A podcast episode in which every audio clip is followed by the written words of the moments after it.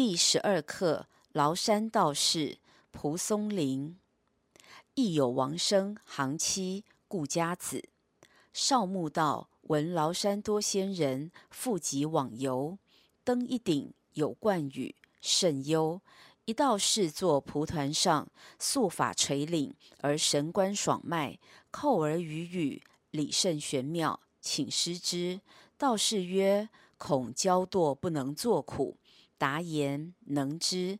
其门人甚众，薄暮毕极，王拒与其手，遂留观中。凌晨，道士呼王去，授遗符，随众采樵。王谨受教，过月余，手足重茧，不堪其苦，应有归志。一夕归。”见二人与师共酌，日已暮，尚无灯烛。师乃剪纸如镜，粘壁间。俄顷，月明辉室，光渐毫茫。诸门人环听奔走。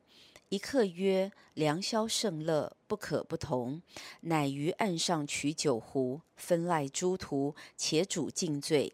王自思七八人，酒壶何能辨己？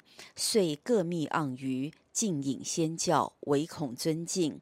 而往复亦助，竟不少减。兴奇之，俄一刻曰：“蒙似月明之兆，乃尔即饮，何不呼嫦娥来？”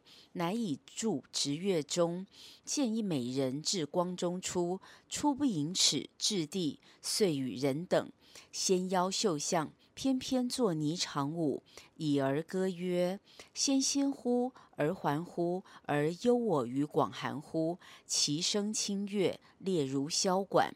歌毕，盘旋而起，跃登机上，金固之间，以复为柱。三人大笑。又一客曰：‘今宵最乐。’”然不胜酒力矣。其见我于月宫可乎？三人移席，渐入月中。众视三人坐月中影，须眉毕现，如影之在镜中。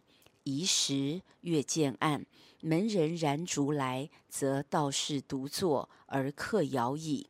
机上摇何如故，壁上月，只圆如镜而已。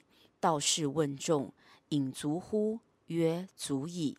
足宜早寝，勿误樵苏。众诺而退。王窃心慕，归念遂息。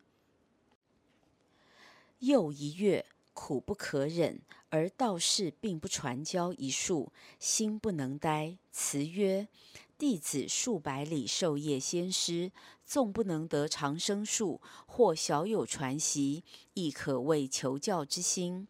今月两三月，不过早樵而暮归，弟子在家未谙此苦。道士笑曰：“我故谓不能作苦，今果然。明早当遣汝行。”王曰：“弟子操作多日，师略受小计，此来为不复也。”道士问：“何术之求？”王曰：“每见师行处，墙壁所不能隔，但得此法足矣。”道士笑而允之，乃传以诀，令自咒，必，呼曰：“入之！”王面强不敢入。又曰：“是入之！”王果从容入，击墙而阻。道士曰：“俯首奏入，勿逡巡。”王果去墙数步，奔而入，击墙，虚弱无物，回视，果在墙外矣。大喜，入谢。道士曰：“归宜节持，否则不厌。”遂助资府，遣之归。抵家，自诩欲仙，坚壁所不能阻。妻不信，王笑其作为，去墙数尺，奔而入，头触硬壁，默然而擯。妻伏视之，额上焚起如巨卵焉。妻揶揄之，王残愤。骂老道士之无良而已。亦使士曰：“闻此事，未有不大笑者，而不知视之为王生者，正负不少。今有仓府，喜乘毒而未钥匙，遂有损庸事至者，尽宣威惩暴之术，以迎其旨。待之曰：“指此数也以往，可以横行而无碍。出世未尝不少笑，遂为天下之大，举可以如是行矣。是不至触硬币而颠厥不止也。”